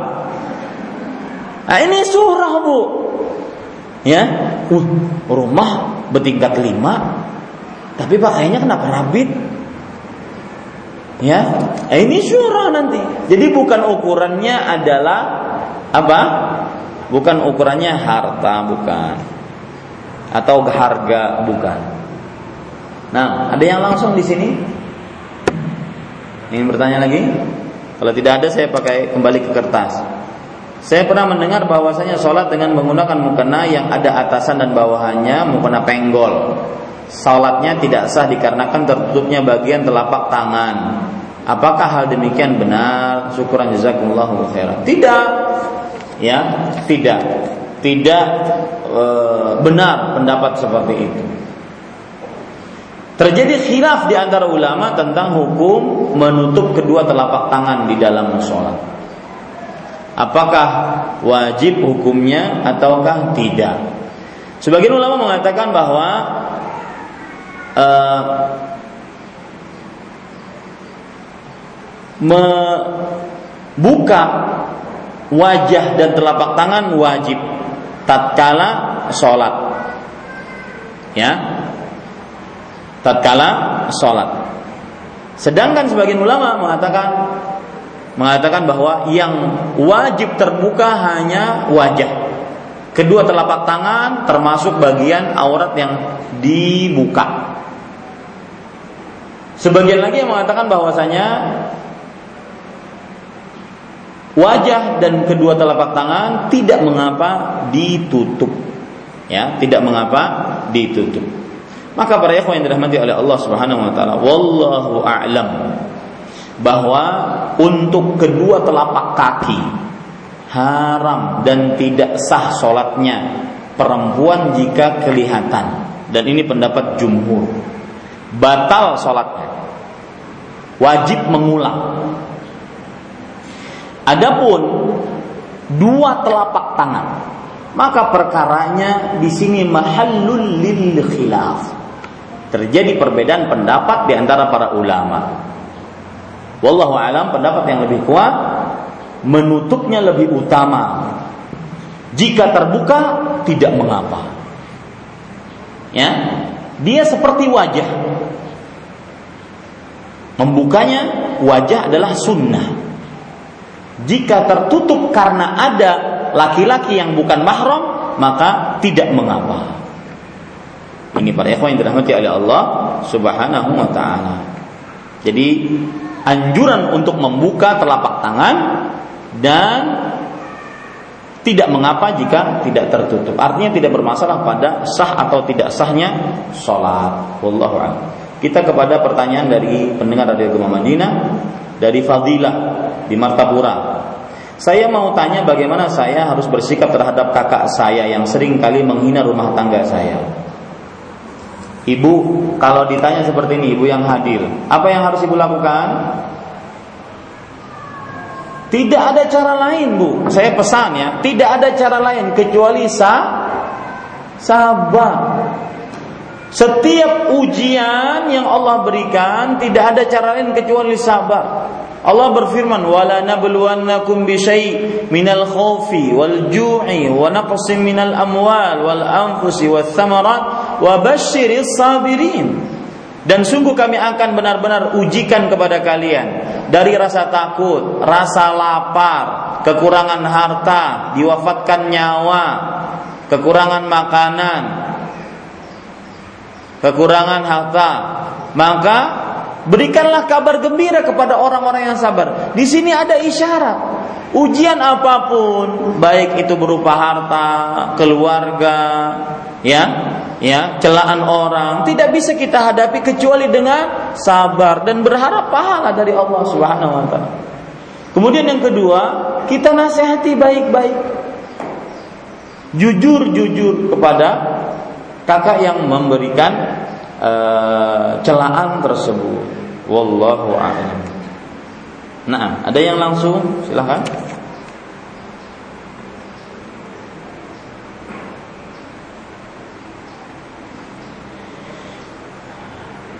Pertanyaan selanjutnya dari Bapak Ahmad Saufi, apa hukum sholatul janazah untuk perempuan? Maka jawabannya pada ikhwan yang dirahmati oleh Allah Subhanahu wa taala, wallahu a'lam tidak mengapa dan boleh bagi perempuan pergi ke masjid untuk mengerjakan sholat jenazah. Karena tidak ada dalil yang melarang seorang perempuan untuk mengerjakan sholat jenazah. Ya. Dan yang dilarang dan hukumnya makruh adalah mengikuti jenazah mengikuti jenazah.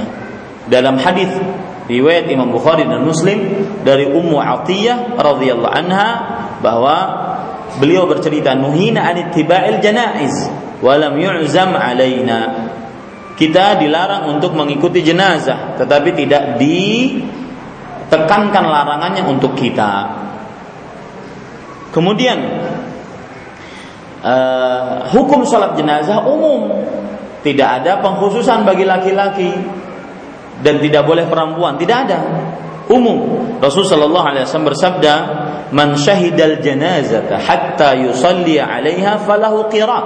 Siapa yang menyaksikan salat jenazah, artinya ikut salat jenazah sampai disolatkan, eh, barang siapa yang menyaksikan jenazah sampai disolatkan, ini umum, maka baginya pahala satu qirat. Wa man syahidaha hatta tudfan falahu qiratan. Dan barang siapa yang menyaksikan jenazah dari mulai disaksikan kemudian disolati sampai dikuburkan maka dia mendapatkan dua pahala. Khirat. Dan satu khiratnya itu seperti satu gunung yang besar. Ini menunjukkan para ikhwan dirahmati oleh Allah tidak ada larangan untuk perempuan mensolati jenazah. Wallahu a'lam. Nah ada yang langsung? Saya kembali kepada eh, pertanyaan dari Radio Gama Madinah Keponakan saya waktu kecil mau dikhitan, tapi kata dokternya perempuan tidak boleh dikhitan dan sepertinya semua dokter sudah sepakat tentang hal itu. Jadi sampai sekarang anak itu belum dikhitan. Apa ini upaya non Islam untuk merusak Islam? Kan tanya kaum uh, non Islam. Tanya orang-orang kafir, apakah ini upaya? Saya tidak tahu kalau itu upaya mereka. Yang jelas tidak semua dokter mereka sepakat dengan hal itu. Mereka sepakat bahwasanya mereka ber, berpendapat sebagian dari mereka berpendapat bahwasanya diperbolehkan dikhitan. Apalagi dokter-dokter yang sudah mengaji, mereka bahkan menganjurkan. Wallahu a'lam.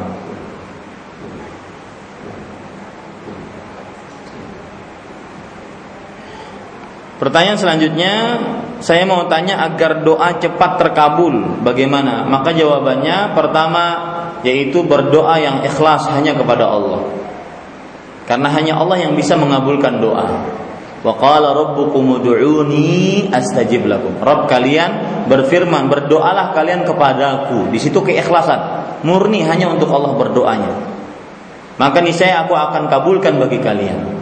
Yang kedua, berdoa sesuai dengan petunjuk Rasul. Baik itu syarat-syaratnya, rukun-rukunnya, kesunahannya. Karena doa yang sesuai dengan petunjuk Rasulullah yang diterima oleh Allah Subhanahu wa taala. Sedangkan doa yang bid'ah yang belum ada contohnya dari Rasul SAW tidak akan diterima. Rasul sallallahu alaihi wasallam bersabda, "Man 'amila 'amalan laisa 'alaihi amruna fahuwa radd." Barang siapa yang amalannya tidak sesuai dengan petunjuk kami maka amalannya tertolak. Yang ketiga, seseorang harus yakin tatkala berdoa bahwa Allah mengabulkan doanya. Selama dia tidak yakin tidak dikabulkan oleh Allah Subhanahu wa taala. Rasulullah sallallahu alaihi wasallam bersabda, "Ud'ullaha wa antum muqinuna bil ijabah." Berdoalah kepada Allah dalam keadaan kalian yakin dengan pengabulan doa dari Allah Subhanahu wa taala. Yang keempat, ya agar doa dikabulkan oleh Allah terus terus berdoa kepada Allah teruslah berdoa kepada Allah Rasulullah sallallahu alaihi wasallam bersabda dalam hadis riwayat Tirmidzi man lam yas'alillah yaghdab alaihi Barang siapa yang tidak meminta kepada Allah maka Allah murka kepadanya. Maka terus berdoa. Alihu fid du'a. Ada hadis tetapi lemah. Alihu fid du'a terus meneruslah berdalam berdoa. Sesungguhnya Allah menyukai orang yang terus menerus dalam berdoa. Hadis ini dilemahkan oleh sebagian ulama, tetapi maknanya sahih. Terus menerus berdoa. Kemudian sebab yang kelima, jangan merasa sudah banyak berdoa, kemudian beranggapan Allah belum mengabulkannya. Rasulullah wasallam bersabda, "Yustajabu li ahadikum ma lam ya'jal." Janganlah kali eh, Allah akan mengabulkan doa salah seorang dari kalian selama dia tidak tergesa-gesa. Kalau sudah tergesa-gesa, maka Allah tidak akan mengabulkannya. Bagaimana tergesa-gesa? Yaqulu da'autu da'autu falam yastajib Orang yang berdoa tersebut mengatakan, "Aku sudah berdoa, aku sudah berdoa, tapi belum dikabulkan untukku." Ini penghalang doa. Yang selanjutnya agar doa dikabulkan adalah makan, minum, berpakaian dan berpenghasilan yang halal. Karena penghasilan yang haram itu akan menahan doa diterima oleh Allah. Rasul sallallahu alaihi bersabda dalam hadis riwayat Tirmidzi Yadhkuru rajula yutilus safar. Beliau menyebutkan seseorang yang bepergian dalam waktu yang panjang. Ash'asa aghbar. Rambutnya penuh debu, pakaiannya lusuh. Yamuddu yadayhi sama. Dia mengangkat kedua tangannya ke langit. Yaqulu ya Rabbi ya Rabbi. Dia mengucapkan nama Allah wahai Rabbku wahai Rabbku. Wa mat'amuhu haram wa mashrabuhu haram wa ghudhiya bil haram fa anna yustajabu. Tapi makanannya haram, minumannya haram. Maka bagaimana dikabulkan doanya? Pakaiannya haram, bagaimana dikabulkan doanya? Baik. Itu kira-kira yang bisa disampaikan tentang kajian kali ini. Mohon maaf uh, yang baik dari Allah Subhanahu wa taala, yang buruk itu dari saya pribadi. Saya cukupkan dengan kafaratul majlis. Subhanallah bihamdik asyhadu an la ilaha illa anta astaghfiruka wa atubu ilaik. Wassalamualaikum warahmatullahi wabarakatuh.